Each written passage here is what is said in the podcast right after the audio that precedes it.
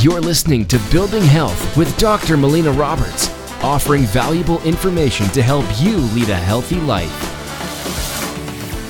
Welcome, I'm Dr. Melina Roberts, and I'm going to talk about the six ways that we can improve our microbiome. Now, the microbiome is the microflora, it's the bacteria and fungus that live within our digestive tract and it, they are extremely important for us to have optimal health. It helps with proper digestion, it helps take in proper nutrients and minerals into our bodies, as well as plays a big role in terms of our immune system.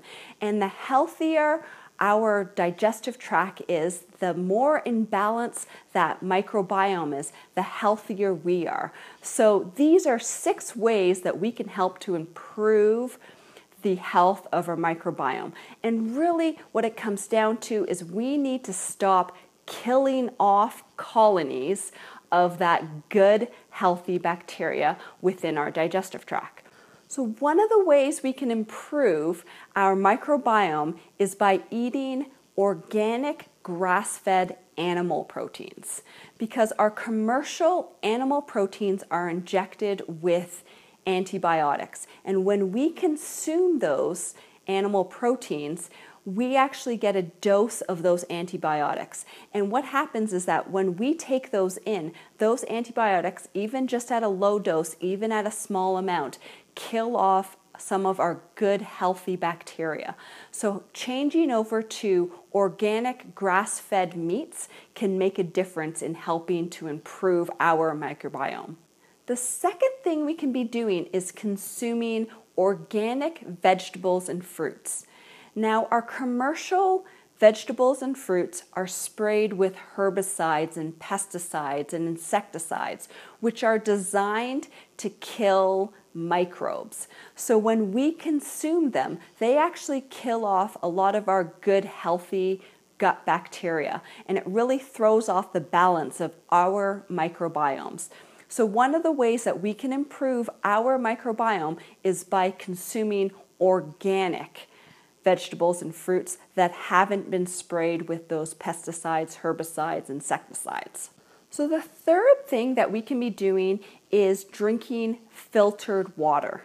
Now, our tap water contains chlorine. And chlorine, what it does is it kills off microbes before they get into our body. But the thing is is that if we consume that chlorine, then it also kills off some of our good healthy bacteria within our digestive tracts. So one of the ways that we can improve our microbiome is we can drink filtered water that takes out the chlorine.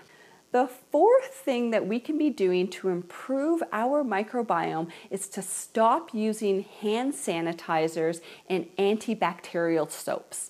Now, these hand sanitizers and antibacterial soaps will kill off infectious agents, but it also kills off healthy microbes within our digestive tract. And really, if we want to kill off microbes that are on our hands or infectious agents or viruses, the simple way for us to do that is just to wash our hands with warm water and regular soap. Um, we don't need the hand sanitizers and antibacterial soaps because when we take them in, when they make their way into our digestive tracts, they are killing off good microbes in our digestive tract, and that's really throwing off the balance of this good, healthy microflora in our gut.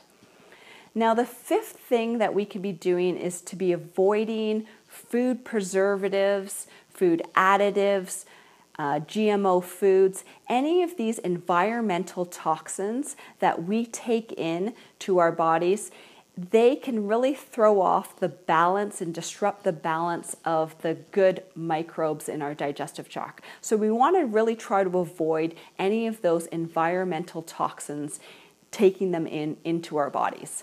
So, the sixth way that we can improve our microbiome is by avoiding white refined sugar. White refined sugar is like food for those unhealthy bacteria and fungus and lead to more and more of that overgrowth in our digestive tract. and really throw off the balance of a healthy microbiome in that digestive tract. Now we can replace that white refined sugar with natural sweeteners like raw honey, real maple syrup, coconut palm sugar, stevia. These are great natural replacements for white refined sugar and don't have the same ill effects on the body. Now, these are six things that we can do to improve that microbiome, and really what it'll do, it'll help to improve our overall health. Thank you so much for listening. If you've enjoyed this podcast, please like it, share it with your friends and family, make a comment below, help us spread the word of creating health. You've been listening to Building Health with Dr. Melina Roberts. Continue to learn, grow, and build health.